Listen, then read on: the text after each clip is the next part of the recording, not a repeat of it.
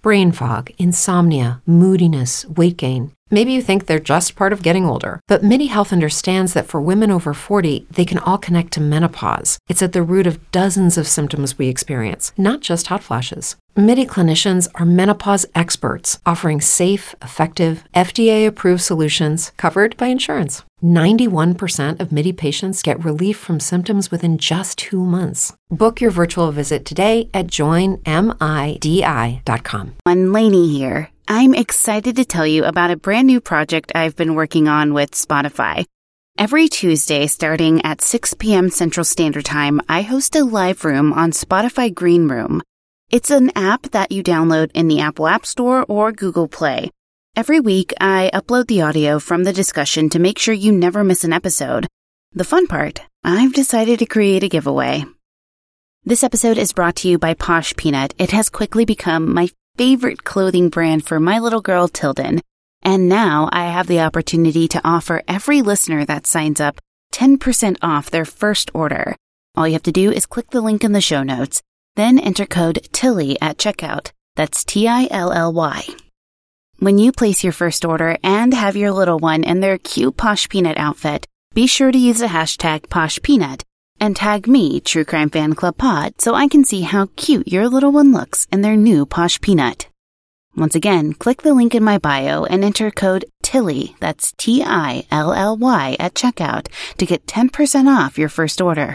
Hello, everyone. Welcome. We're going to be talking about uncovering the Zodiac, about the latest news that just came out, or that was breaking news reported, that the Zodiac Killer has been identified.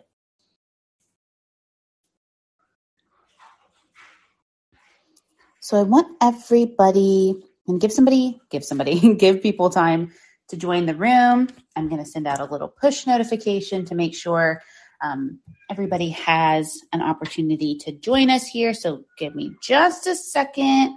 Going to send those out, and then I'm also going to be posting it everywhere books are sold. So yeah, we have some breaking news. I thought it was so funny because I was literally on True Crime Convos last night talking about BTK and how he could have gone as long as the Zodiac Killer has gone with not being caught. And I thought that was so interesting that today, of course, they put out this email or this, you know, article saying that the Zodiac Killer has been identified. And sorry, I had to take a drink. I'm going to go ahead and just burst everybody's bubble and say that the case still remains unsolved. It is not a case that is considered solved by the law enforcement agency that is investigating the crimes. I'm going to pull up the article. So this article came out today, and it basically identified this man, let me find his name, Gary Francis Poste, or Poste. I'm going to say Poste. Gary, I normally don't name people who are suspected of crimes typically, but Gary has passed on, and he is not going to be suing us for using his name. So everything, of course, is alleged. We don't have official confirmation that this is true. And that's kind of what I want to caution everybody on, is just saying, you know, I know it's always exciting to hear that cases are going to, or that cases might be solved. And that, you know, I'm thinking back to the Golden State Killer, of how everybody was so excited when there was rumors that he may have been caught through, you know, familial matching or through DNA.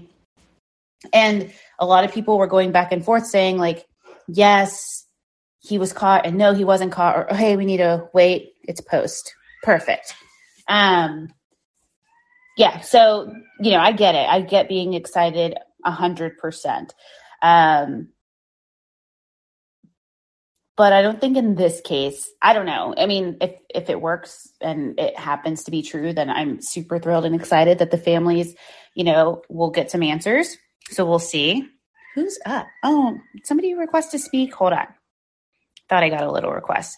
And always feel free to jump up if you'd like to. But again, we just want to be responsible with our reporting and knowing that even though this is exciting information that we may possibly have, you know, answers to these crimes, it is not confirmed by the law enforcement agency that is investigating them. Okay. So sorry to be the bummer in the room, but we just have to be responsible with what we're sharing. So this came from a team of independent investigators. They call themselves the Case Breakers. And they said that there were three clues that helped them solve, or they feel that helped them solve the case that led them to Poste. The first one was that they think that he had a, what's it called? Like a scar on his forehead that matched what the, I can't even think of what this is called. The sketch looked like of the Zodiac Killer. So the people that he had given their witness statements, those images seem to match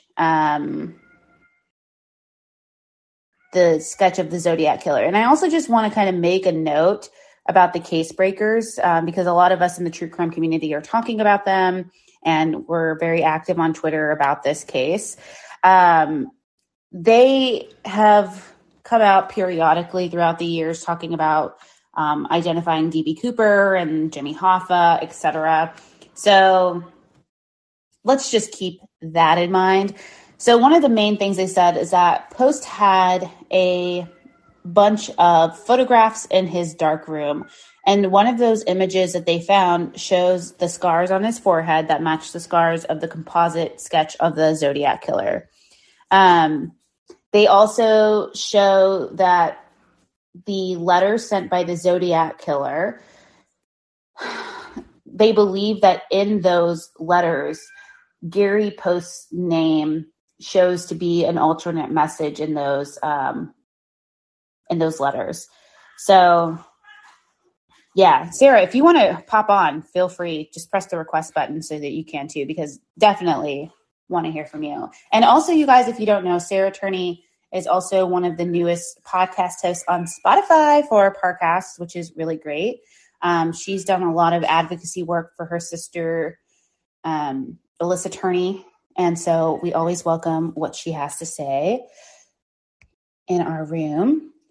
But yes, Sarah's made a very good point. If she had a dime for every person that claimed they know who committed a crime, you know, we'd be rich. And this is what happens in general in true crime. And it's very true. So there's also a possible link to the death of Sherri Jo Bates in Riverside, California. Her death actually occurred 2 years before the other killings began.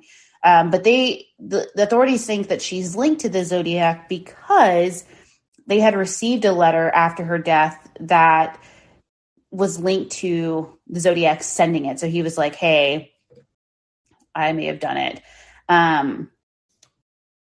But there's also rumors that letter was actually a joke and that it was sent, you know, kind of, even though it's kind of screwed up to do that, they sent it as a joke. So, you know, sometimes they think that Sherri Jo Bates is related to the Zodiac killings. And then there's other cases or other agencies that don't think that that's the case.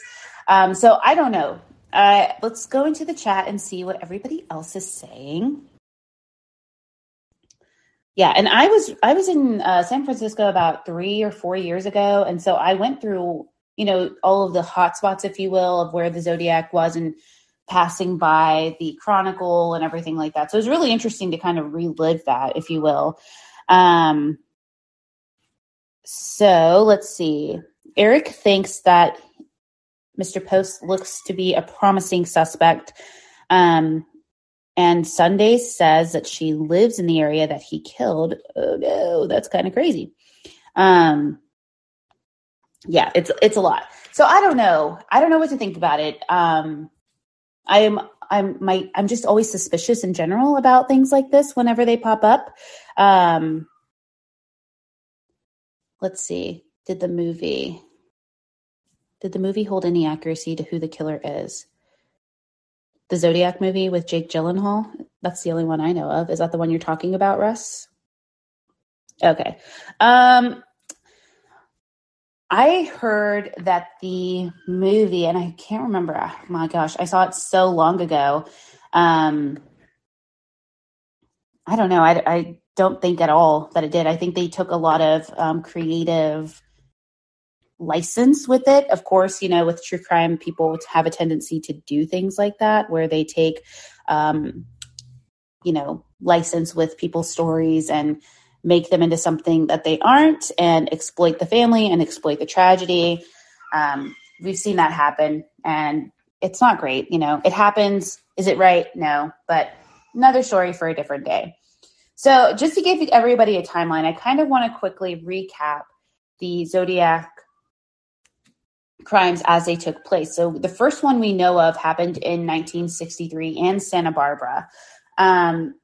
Those were two seniors in high school. It was Robert Domingos and Linda Edwards.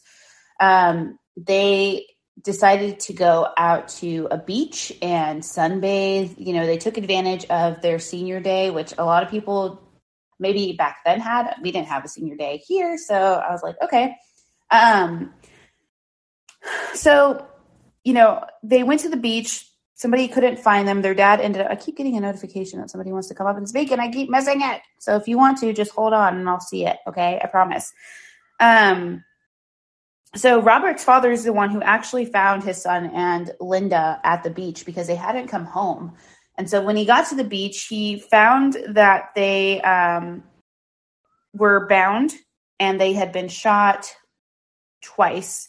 They had been shot, but Robert was shot around 11 times and Linda was shot 9 times. Like, that's a bit of an overkill. So that says something about who the Zodiac is as a person. This was an ambush, if you will, but he ends up doing this again. And in 1969, he targets a couple, Sherri Bates, or what they think is Sherri Bates. Hold on. I'm sorry. I'm trying to get my timeline together because I'm reading and reading chats at the same time. Okay. Let's see. Yeah. Okay, so then in 1966, we're going into Sherri Jo Bates. They think that there's a possible link here. She was a student at Riverside City College in Riverside. So she left a note to her dad that read that, you know, hey, I'm going to the library. And the next day, her vehicle's found abandoned in the library parking lot. So they're all very, you know, like suspicious about what's going on. Eric, you're bringing up good points. Good job. Okay, so they're suspicious about what's going on. So they then find that her body is found between two houses near the library. She'd been stabbed several times and her throat was slashed. And they found a military boot and some hairs that were dried on the victim's blood. So they think that there was, with Bates's situation and her death, they weren't able to obtain the sample of DNA to compare to Post, but but the team said that there were very clear links. So to me, that would kind of solidify the case. If the DNA that was collected from Sherri Jo Bates's case did match Gary Poste, then okay, great. You know, that says this case has been solved, but I don't think that that's the case. I understand why they wouldn't give it, why the Riverside police wouldn't give it to them to test, because I mean, we think of DNA evidence kind of from a lay person standpoint as never ending, right? It's that you get this DNA and you have it to sample forever. But once a DNA sample is used, it's degraded, and you know, it could be something really small that once it's used, it's gone forever. So people have to be really careful about how DNA is tested and when they choose to test it. So then another murder happens December 20th, 1968. This is in Benicia. This is where Betty Lou Jensen and David Faraday go out on their date together. And this is actually their first official date. They saw that his car was parked in a lover's lane spot on Lake Herman Road in Benicia. And then somebody else passes by and notices that there's two people in the car who happen to be like slumped in the seats and they look a little lifeless. So they ended up calling the police and they come to the scene and they see that Betty Lou has passed away. She had 5 bullet wounds in her back and that David was found next to the car with a bullet wound in his head. He was still breathing, but he was near death. The interesting thing about this case is that the killer may have shot some warning shots. I thought this was interesting because, you know, even though it's a lover's lane spot, there's a potential that somebody's always going to be passing by, right? Like people who are looking to hook up with each other are going to go down this same road. So I thought it was interesting that they think he was shooting warning shots to kind of get them out of the car. So yeah, I don't know. It kind of speaks to his brazenness. And if you guys know anything about the Zodiac Killer, and you don't have to, but if you do, there's a lot of risks being taken by him during some of his crimes. And so it's really strange. And by all accounts, it seems that his targeting of victims is completely random. You know, that he's going after sometimes couples. In Sherri Jo Bates' case, it's an individual. And obviously we won't know if Gary is the person that is responsible for the Zodiac killings. We're never going to know what led him to do this because he passed away in 2018. So even if the DNA is confirmed, and I, the reason I don't think that he is the Zodiac killer per se is because if they had a firm grasp on who he was, and I highly doubt that the case breakers, you know, didn't bring this information to the Riverside Police. I mean, it's made up of former law enforcement. So to me, whatever they brought to law enforcement may not have been strong enough for them to consider testing the DNA against Mr. Poste's. So I don't know. What do you guys think about that? Do you think that that's a thing or not? I don't know. Let's check in the chat. Are David and Betty Lou Jensen confirmed? Yes, they are victims of the Zodiac Killer. Those are confirmed. The only one who is in question is Bates. And the Texarkana Moonlight Murders is interesting too. Same. Yes, that individual also sought out Lover's Lanes. They're typically coined the Lover's Lane Murders, and it happened in Texarkana. So yeah, that one has some similar, I would say, victimology, but maybe not necessarily the same motivations, if you will. Now, does anybody want to come up and chat about what they heard today or what they've been able to read?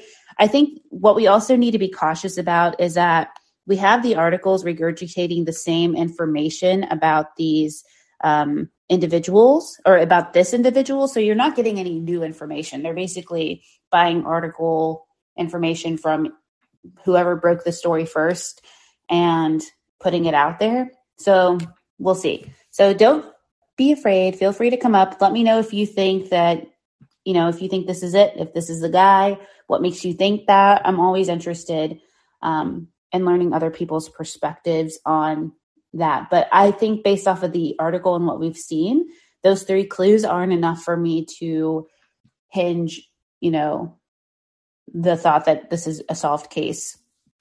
Okay. So then we have another murder that happens on 4th of July in 1969. This is in Vallejo. So you have Darlene Ferrin. She's a mom, wife, and a waitress. So she goes up to pick up her friend, Michael, and they stop in the parking lot of the Blue Springs Park.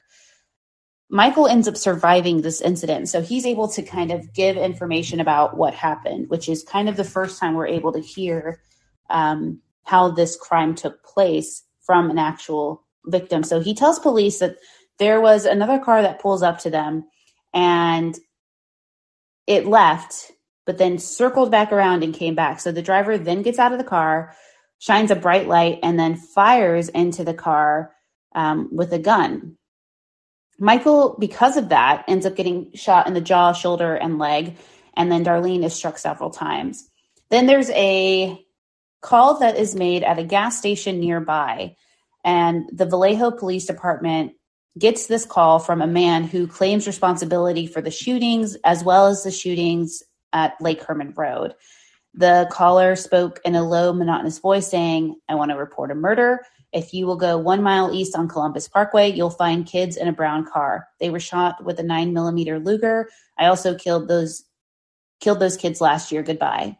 Unfortunately, Diane passed away from her injuries on the way to the hospital. Michael survived, but he wasn't able to give a lot of identifying information because, remember, when the person got out of the car, they shined a light on them. And so the one thing that I find interesting about that is there's the premeditation, right, of blinding the victim so that they, A, can't see you and identify you.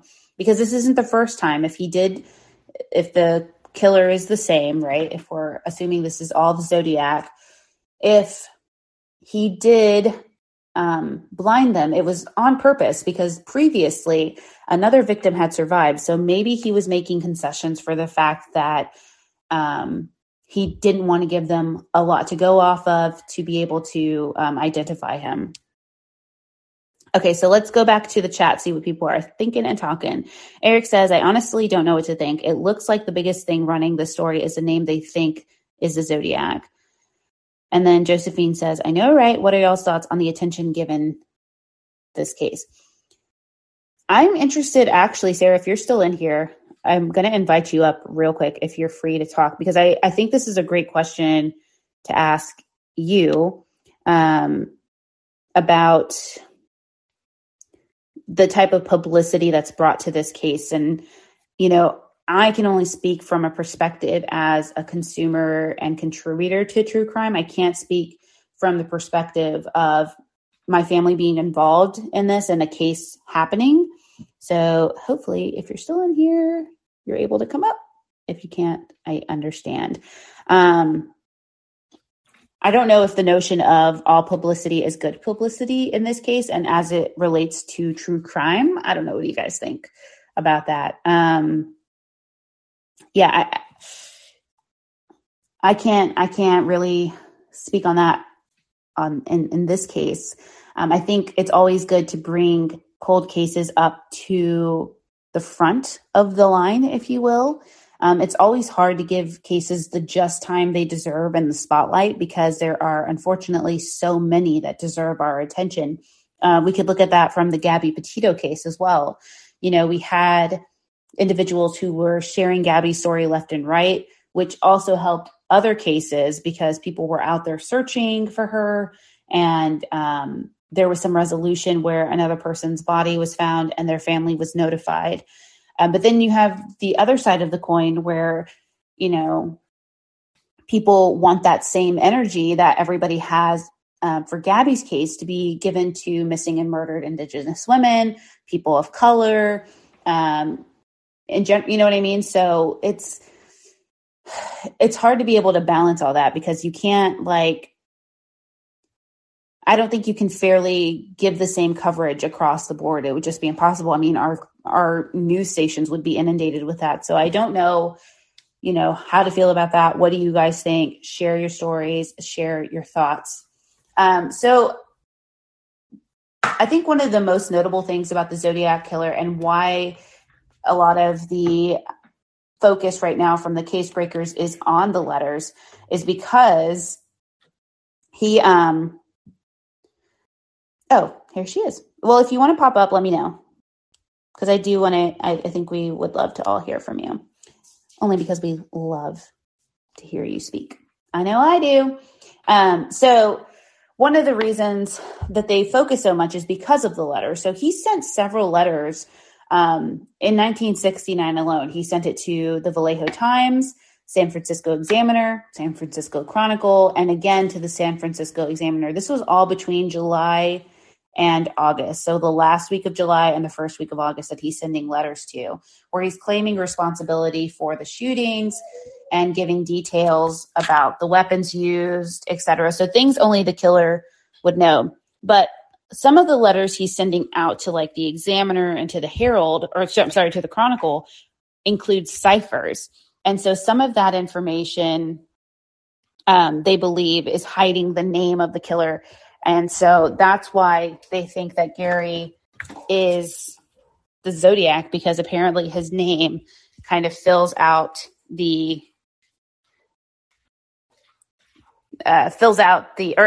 guess, the ciphers if you break them down in a certain way. But again, remember, we've had decades to look at these ciphers, and we've had the best brains in the world look at these ciphers, and they couldn't crack it. So are we lucky? Did we just stumble upon this? Is this lucky? Who knows? I don't know. Well, Sarah, what I was going to ask you is in relation to the question that Josephine asked in terms of the attention to the case, is that, I'm thinking more so from the victim's perspective, is all, coverage good coverage or not, or, Yeah. And Josephine also brings up a great point that he created a lot of the publicity. So there's also something about him that wants the attention, so are we giving in to him by giving him this attention if he's still alive?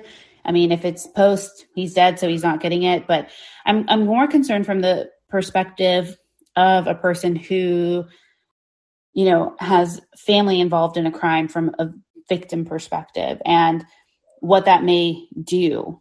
Right. So I think about the Zodiac killer's families, the victims of the family or the family of the victims. Sorry, I'm dyslexic in word and speech. So I don't know if it's like, oh, grown another one. If you become numb to it, like what happens, if that even makes sense. And welcome. Hey, thanks. I've never spoken on Spotify Green Room, so I hope I'm doing this right. But yeah, I mean, I have to say that I don't think that there's a perfect solution, unfortunately. From the little I know about the Zodiac case, it seems like this is a perpetrator that really thrives on getting attention. And that's definitely something to keep in mind. But, on top of that, these families still want justice. So I think that's the balance you have to walk. So as much as I wish that there was a perfect balance or, comment I could say here, there isn't one. And I know you I follow you on Twitter, obviously, and I love you and the work that you do and, the advocacy that you've done for your sister and the way that you're able to bring, publicity, if you will, to some of these cold cases. And I know that I know we're kind of getting off subject, but I definitely did want to engage in a conversation with you about it. With the Gabby Petito case, I mentioned earlier how, we have two sides to the coin about people wanting more publicity for, lesser known missing people, if you will. So like the missing and murdered indigenous people and for the people of color. But also kind of feeling like it's taking away from the fact that Gabby was missing at the time and saying, like, let me use this moment to advocate for all missing people. You know what I mean? Yeah. I mean, and that case is certainly complex. And I know that the family has since come out and said, we would love for people to cover other cases, and these other cases, need attention. So I think that that's definitely something to keep in mind. But that was, I believe, after her body was found. So, yeah, I mean, the thing with that is imagine that your child goes missing and you go online and you have this amazing show of support. You have the entire world caring about the case, but then you have these people who are saying your kid doesn't deserve that attention. Your kid doesn't deserve it. Why does your kid get this attention? I think that's what didn't sit well with me, is that I think a lot of people were being unkind. I think that there is certainly a way to raise awareness for the fact that these other, groups don't get the attention they deserve. That is absolutely a topic that needs to be discussed. But the way in which some people were doing it, I think, was just unkind. Yeah, I agree. I think a lot of people let their personal feelings get in the way of advocacy. Because you're right, there is a way that you can do this and say, like, yes, let's look for Gabby, but let's also look for this person too. And we have to recognize that, unfortunately, even through Gabby's disappearance and ultimate death, it led to helping other families. Even her dad, who's been very active on social media, especially on Twitter, recognized that and said, you know, like, we were able to help, or Gabby was able to help another family because all of you were out there looking for her, you know? And I thought that that was great. No, I totally agree. I mean, it sparked an interest in true crime. I mean, obviously there's a big interest in true crime, but I think it reached an audience that it may not have otherwise. I think a lot more people care about the missing because of Gabby. And yeah, obviously I think that that's amazing. Yeah. Well, I thank you so much for coming up. Honestly, you know, I love you and I think everything you do is amazing and wonderful. And I'm so glad to welcome you to the podcast, Spotify family. I'm very, very happy for your success there. And I'm glad you're able to continue that work. Oh, thank you so much. And thanks for having me. For sure. All right. Now, if anybody else wants to pop on up, share your thoughts about the Zodiac Killer possibly being identified. Again, I am in the camp of wait until the actual law enforcement agency investigating it confirms it. I don't really... I love a good armchair detective. Trust me, even when they're, you know, law enforcement. But unfortunately, sometimes we do have individuals who, while they may have the best intentions, end up making a mess of certain investigations. So I'm in team unsolved still. And there is possible DNA. But again, remember, we can't just test it every time a possible lead comes until it's something more solid. So I believe that if investigators get this information on Mr. Poste and say like, okay, let's do an investigation into him. I mean, they're able to access everything now, especially because he's deceased. So I either they're really into, you know, early on into getting this information from team code breakers or whatever they're called. Maybe, you know, they're just now looking into it and we'll get confirmation here in a few months. Like, we had to wait a while for the Golden State Killer to be identified, positively identified, and that notice to come out. Even though there were murmurings all around the true crime world that this was happening, we have a couple of people in our sphere that have direct agent or direct contact with like Paul Holes and Billy Jensen, et cetera, who were, you know, in the middle of that investigation while it was happening, who were able to kind of share information discreetly about it. So there was confirmation prior to there actually being confirmation, but not in an unprofessional way that would compromise their integrity as investigators or, you know, while they were, what is Paul, crime scene tech, I guess, or whatever. I forgot what his role was. For some reason, every time I try to think of somebody doing an important thing, I always forget.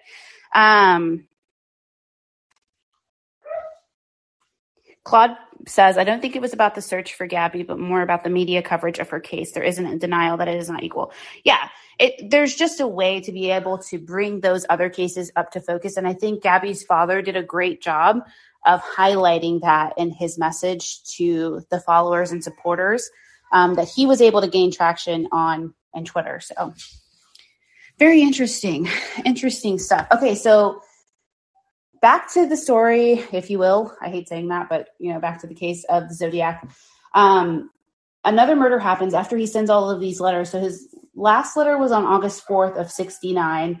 And then September 27th of 1969, he ends up committing another crime and leaves a message on the car door. And this happened with Brian Hartnell and Cecilia Shepard. They were relaxing. If you hear my dog, apologies. He's fine and is in good health and spoiled. Okay. So don't be concerned. So they were kind of just hanging out at the shore of Lake Berryessa. I hope I'm saying that right. And they said that this guy just came up to them holding, or they said it's actually Brian. He's the one who survived this attack. So that a man had appeared holding a gun and wearing like a hooded costume with what we now know as the Zodiac symbol that, you know, is associated with him. He says that he's escaped from prison and he needed their money and a car to escape to Mexico. So he ends up binding them and,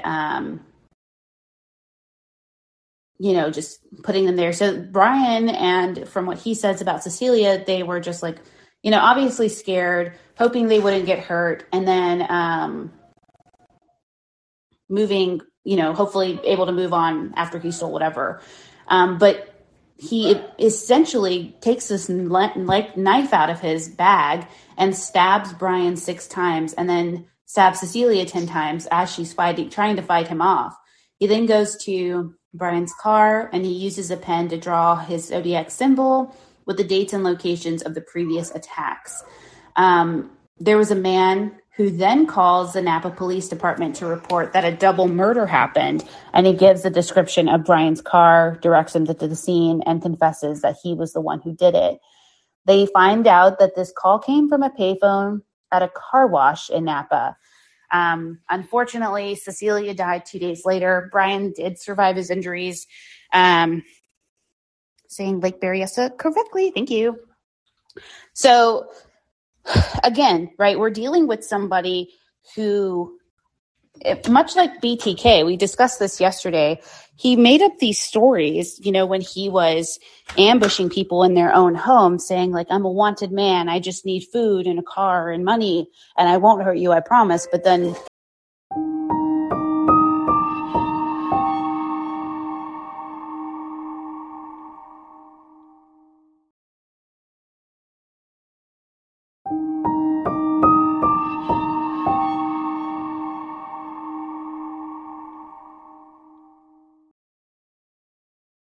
okay, sorry. I had to yell at my dog, who is well-nourished and fine and healthy and loved very much, okay? So much like him, we dealt with somebody who was wanting that attention but making up these stories for no good reason, because I'm walking into this house to murder people. Like, those were the intentions behind it. But maybe they were, you know, maybe thinking of the possibility that somebody might survive these crimes. So they want to be able to have something to throw off law enforcement. So with BTK, the story was that he was a man who was wanted and, you know, he needed to get money and et cetera.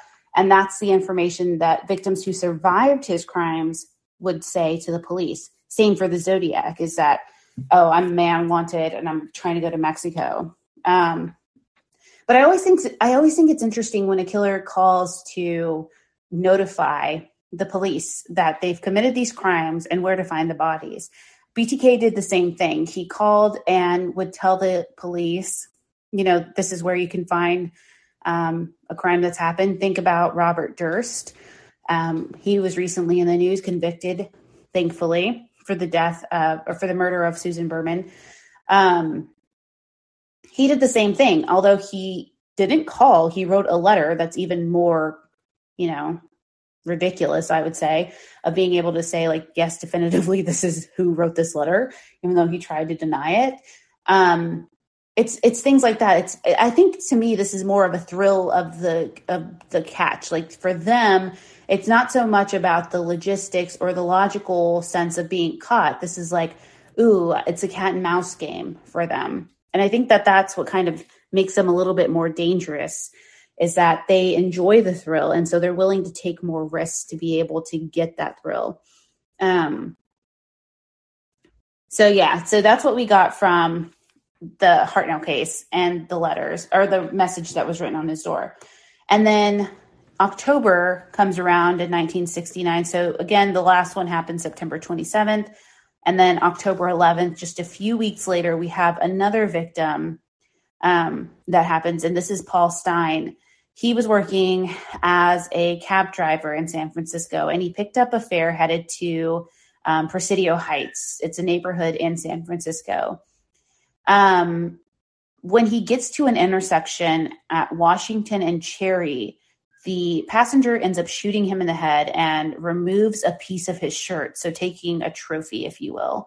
The man just walks away before police arrived. And this is one of the things that's played up in that movie that Jake Gyllenhaal is in, on the Zodiac, because this is where people think that if they had just run a little faster, or if they would have trusted their gut, we would have caught him right then and there. So he ends up, the passenger gets out of the car, starts walking away, And then the police arrive, but the broadcast is that there's a black man who's the suspect of the crime.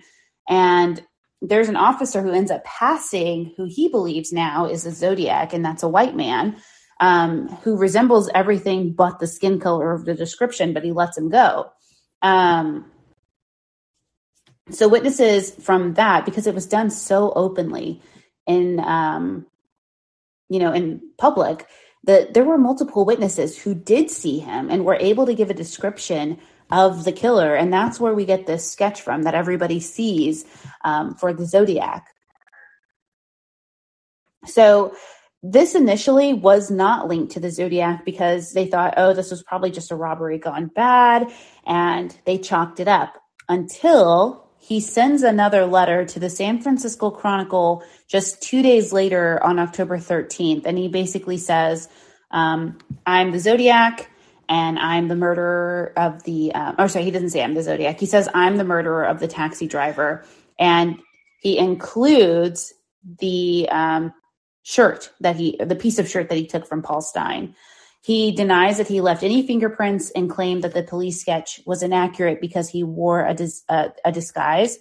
But that, I think, is just merely a distraction to keep police off of his trail. I don't think that he was – I'm pretty sure he wasn't. There was multiple people who saw this after the fact, and he may have worn something, but may have taken it off. Cause I can't imagine that you get out of a taxi cab wearing a disguise or like the hood thing that the Zodiac is known to wear or was known to wear and just expect people to not see you. So who knows?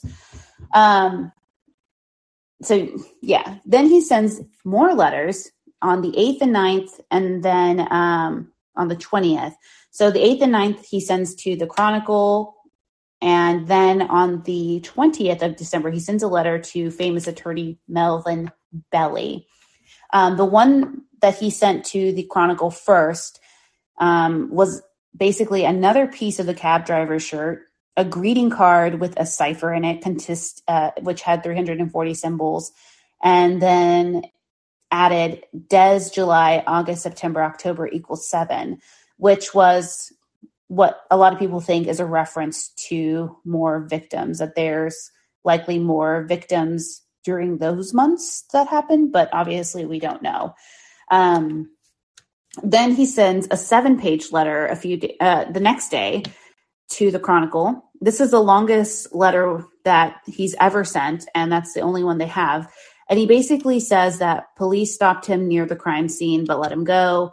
He also includes a bomb recipe and a diagram of the explosive. So people are on obviously high alert during this time, thinking that he is now going to escalate into bombing and, getting a bigger audience. You guys don't step down as speakers. And I'm in the chat, but I'm also not seeing speaker requests. So if you want to pop up and give your thoughts, feel free to. I'm always open and happy to hear from everybody.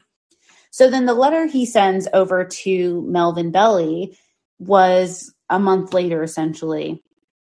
And he basically says, it's a letter, like a plea letter. And he says he's afraid he's going to kill again. And he's asking Melvin to help him and to intercede. Of course, how is he going to intercede if he has no idea who you are? And so the letter ends with him saying, please help me. I cannot remain in control for much longer. But I don't necessarily think that was an actual letter requesting help. I think this is just another plea for attention, right? I think it's part of his cat and mouse game that he is very much not wanting to be stopped because he enjoys it. Think about, I think the Golden State Killer, Joseph D'Angelo. He was always, from what victims who survived his attack said, he was whispering things to himself about not being able to control himself and not being able to stop. But again, I don't think that he wanted to stop. I think that this is exactly what he wanted to do. Very similar in the sense, mentality-wise to BTK. I try not to harp on it too much, because I know that it's a case that I'm extremely interested in just from the psychology standpoint of it. But Dennis Rader thought the same thing. He blamed a lot of his actions on what he called Factor X. And it was a way for him to dissociate from the crimes he committed and say, like, oh, Dennis Rader, the man, is God-fearing and he's a good husband and a good father. But Factor X is what makes Dennis a bad boy, if you will. But I think that was just a way for him to say, I know society wants an explanation. And so the only explanation I can give is that X made me do this. And that will be okay, because as long as they know Dennis was a good guy, then, X will be responsible for the crimes, essentially. And they can't blame Dennis. He's suffering from, mental health issues, blah, blah, blah. But his daughter, Carrie Rawson, she published a book and basically dispels all of that. She gives insight into her home life with her father. And as much as Dennis tries to say that he was a good dad and was, present and he had a happy life, happy wife, etc., that isn't necessarily true from Carrie's perspective. Her father was domineering. He attacked her brother at a dinner. And he had control over his family and would easily be upset if he lost control during that time, to his wife or to his children, etc. So even Dennis lives in kind of like this la-la land of what his life was really like, and the life he created for his family, So I don't necessarily believe that was an actual plea for help, because he didn't give any information that would help identify him. He didn't say, meet me here and blah, blah, blah. I'm sure that Melvin Belli would have taken the opportunity to meet with him and, be his attorney if that was the case. But I don't think that's actually what happened. So he goes dormant for a while. So the last crime we have happened October of 1969, and the next one doesn't happen until March of 1970. Now, this is not a for sure link to the Zodiac. This is happening in the Modesto area. A woman named Kathleen Johns says that she is leaving to go to San Bernardino. She has her daughter in the car because she's going to take care of her mom who's sick. She was actually pregnant at the time, and she was on Highway 132 near Modesto when another vehicle pulled along her car, and they signaled that she needed to pull over. So she does. And again, let's remember, like, now we have our 2021 brains on, where we would never pull over when somebody other than maybe the cops tells us to. But back then, right, we remember we have people hitchhiking pretty openly all the time. So even though there were deaths a la Ted Bundy, who would pick up hitchhikers, Eileen Wuornos, etc., killers who would pick up hitchhikers, a lot of people still did it. So to me, it's not as weird in the 70s to pull over to the side of the road, especially when you're a woman, and say, if it's a man telling you to pull over, you're like, oh crap, something's wrong with my car. I'm pregnant. I have no idea how to fix it. So thank God, this dude's letting me know, and hopefully he'll help me fix it. Right. That's just kind of what you may think during that time. So she pulls over, the driver comes out and he says, hey, there's a wheel that's loose on your car, and it's probably because of your, lug nuts or something like that. So he's like, you know what? I'll fix it for you. Don't worry. So she's like, oh, great. Thank you. But he ends up doing the opposite of that. He realizes, or she kind of gets a weird feeling. So she's like, you know what? Forget this. So she starts to try driving away, but he ends up taking the lug nuts off and her wheel falls off. So then he offers to give her a ride to the gas station, but she was like, this is a little weird, but I'm still going to take it because now I got to figure out how to get the wheel on my car. So she gets into his car, but then she's like, this is strange. And he made some veiled threats to like harm her baby. So she grabs her daughter, she jumps from the car, and then a driver who's passing by takes her to a police station where she identifies a stranger from a police sketch of the Zodiac. He ends up in another letter mentioning a rather interesting ride with a woman and her baby. So that's why they think there's a connection there, is because he acknowledges it in a letter to the Chronicle and stuff. So that happened March of 1970. Then April 20th, he sends another letter to the Chronicle. And then April 28th, a greeting card to the Chronicle. And then nothing for a while until June 26th, where he sends a letter to the Chronicle, then July 24th, and then July 26th. And to the 26th, he sends a 5-page letter. Most of the letters that he's sending include those ciphers. Again, the diagram of a bomb, and this time he's claiming, I'm going to put it at a school bus so that it can kill multiple children. And there was a police station bombing that had happened that people believed was associated with the Zodiac because he had put in the letter that diagram for the bomb previously. But he, in that letter to the Chronicle, says, nope, not me. Find you another boy. Then he sends a greeting card. So we talked about the greeting card a little bit, but again, it's another bomb threat. And I don't know why he's sending these bomb threats, because maybe that's the only way, for some reason, if he's not able to go out and commit crimes, maybe that's the way he's getting his thrill, is by sending these letters to the Chronicle that he knows are going to be published to the wider public. That's going to have police kind of running around trying to figure out where bombs are going to be placed. And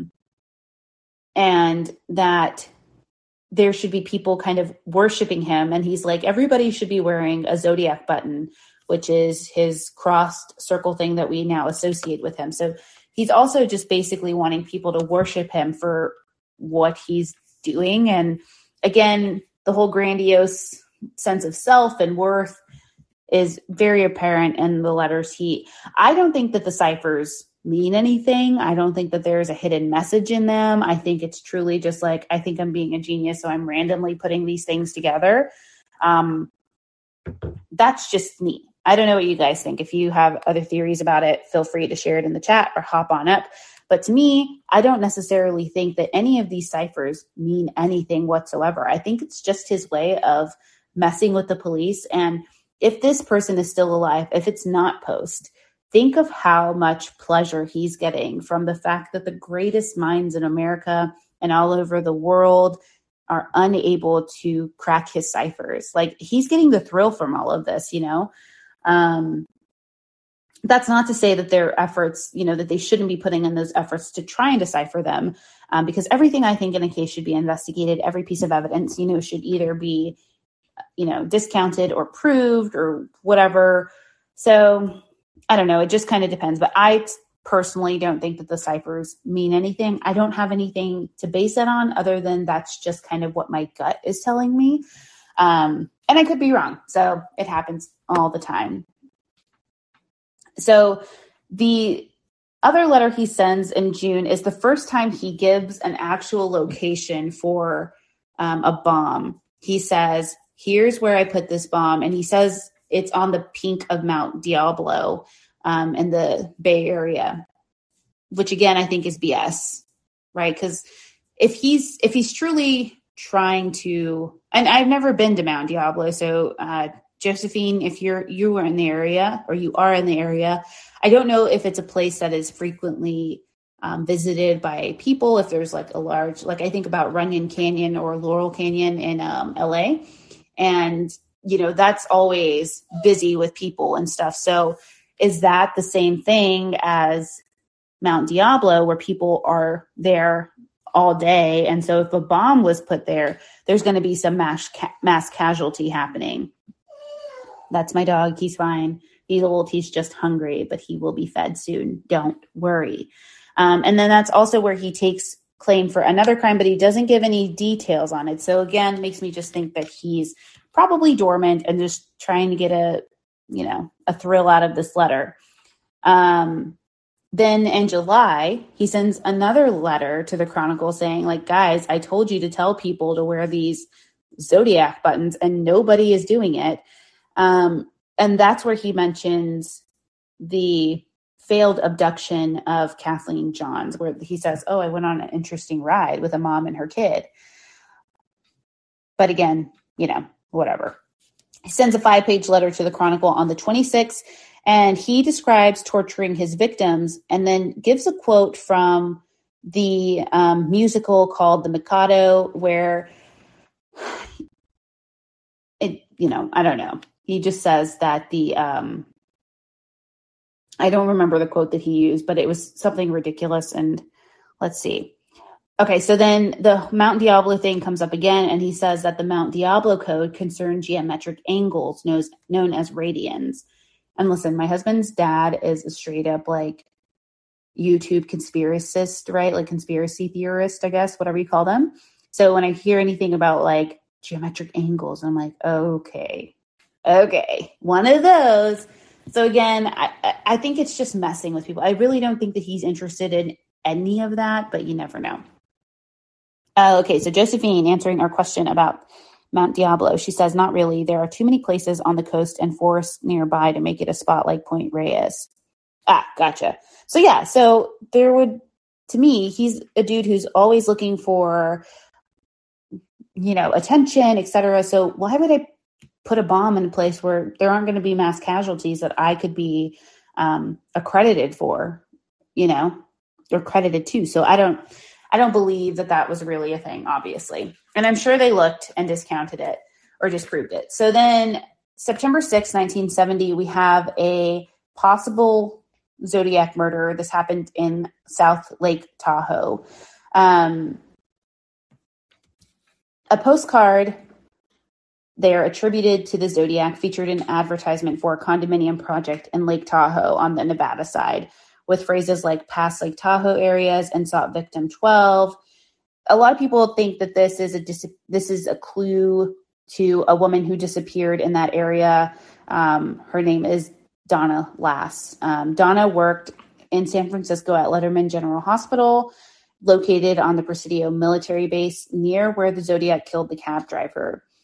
So Donna ends up moving to South Lake Tahoe, and she found work as a nurse there for the casino that's there, the Sahara Hotel. But on September 6th, she vanishes sometime after clocking out of work, which is around 1:50 a.m.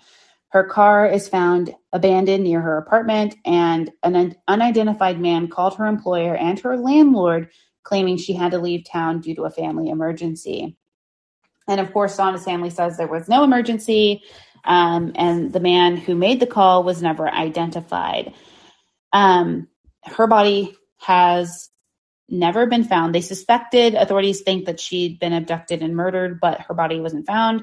Her case still technically is open. It's cold, but it was added to the list of maybe being part of the Zodiac because of the article or the clipping he put into one of his letters or the greeting card that references South Lake Tahoe or Lake Tahoe. So yeah, I don't know. I think he's getting a little sloppy, right? Which is great for us if they would have caught him, but I think he is getting a little sloppy after that. So he sends a suspected card, or what we think happened, is another card in 1970. He sends a Halloween card to the San Francisco Chronicle near Halloween. And then he sends a letter to the LA Times and another postcard to a specific reporter named Paul Avery at the Chronicle. So he's just, to me, the letters start not making any sense anymore. They're kind of just like ramblings, and he also starts taking credit or, you know, kind of messes around with the reader saying like, oh, I may have been responsible for Sherri Jo Bates. Who knows? A lot of those letters, especially in the 70s, to me, were very like not in line with what he normally did. So it's a little bit difficult to think that those are on the same par as his previous letters. So people think like, okay, he might be dead because there hasn't been a lot of crimes happening that match his MO, and maybe we're done. You know, maybe he's been locked up or put away, or maybe he did die. But he puts that notion to rest because he sends a letter to the Albany Times Union in New York in 73.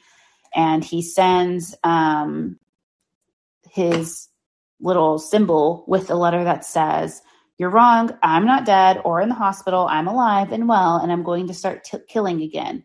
Below is the name and location of my next victim, but you had better hurry because I'm going to kill her August 10th at 5 p.m. when the shift change. Albany is a nice town." Below the message, he puts in some ciphers and the FBI cryptoanalysis deciphered the message to read redacted. They don't left that. They leave that part out. Albany Medical Center. This is only the beginning. And they weren't able to find any victims who either worked there or anything like that. And they couldn't determine handwriting experts. They really couldn't even determine if this was actually prepared by the Zodiac. So they couldn't confirm officially or say completely that he didn't write it. So again, you never know, you know. Then we get more letters, but this time in 74. So he's sending letters and cards. January of 1974, he sends a postcard to the Chronicle, and he sends something that says a notation like "Me 37 SFPD 0." And this was interpreted as like a box score, like he had 37 victims or 37 crimes, and the San Francisco PD was unable to solve any of them. Then February 14th, he sends another postcard to the Chronicle, and he starts writing about the Symbionese Liberation Army, or the SLA. And he basically just references Patty Hearst, and it makes no sense as a letter whatsoever. I don't know what he's getting out of any of this, which is also why I'm not a fan of cases like this that have spanned so long, because it starts to get murky after a while, because a lot of these letters towards the end aren't necessarily verified as being the Zodiac. So there's a letter or a card he sends in May of 1974. And he basically says that he's a citizen, and he complains about the glorification of violence in newspaper ads, specifically referencing the movie The Badlands, which is about Richard Starkweather and his 14-year-old girlfriend going on this killing spree after murdering her family. Which, side note, I think I covered the Starkweather case on Crimes of Passion, and so I would recommend listening to that, because it's not the case you think it is if you think that his girlfriend had any involvement in that. So just keep that in mind. Then on July 8th, 1974, the writer of that letter complains that the columnist Marco Spinelli has a severe psychological disorder and should be sent back to the hellhole, and then signs his name as the Red Phantom. And that's the last we hear from him. Don't have any other murders that are attributed to the Zodiac. So essentially he goes dormant in 74, maybe even earlier if we're going by the last official murder that's linked to him. A lot of people think that he may have stopped. I think about Joseph James D'Angelo, who also had a very long dormant period. It could have been because he was older, couldn't run away. Like Joseph, was prone to breaking into homes and then running away, jumping over fences. And so obviously as he got older, he wasn't able to do that. So very curious to know what your thoughts are. Do we still think that if it's not Poste, do we still think that the Zodiac could be alive? And do we think that he went dormant because he got older, etc.? Like, what do you guys think? What do you think overall about this news? Like I mentioned a billion times already during this chat, I don't think that this is the one, but I could be wrong. That's happened before. But if anybody wants to pop up, give their thoughts and opinions, I'd be happy to hear them. If not, that's okay. Don't be shy. It's okay. You can share all of your thoughts and opinions with it. But yeah, I just thought it was interesting, and I definitely wanted to have a conversation about it. No, he would be ancient. Yeah. So, but even then in the 70s, right? So if he's going dormant in the 70s, think about the multiple decades that have already passed. He's either dead if he was in, you know, maybe his 30s or so, or late 20s. That's kind of the range that they gave for this person's like mid 20s, late 30s, whatever. You know, and depending on the type of health they were in, things like that. Like D'Angelo played up the old man, you know, ruse in court. He's like, I can't speak, I can't walk, in a high chair, or in a wheelchair. And then you have jailhouse video where he's literally climbing all over his bunk, and, you know, like he was very agile even at his age. Now, could he jump over a fence after committing a crime? No, probably not, which is why he didn't do it, because the risk of getting caught was too great. But,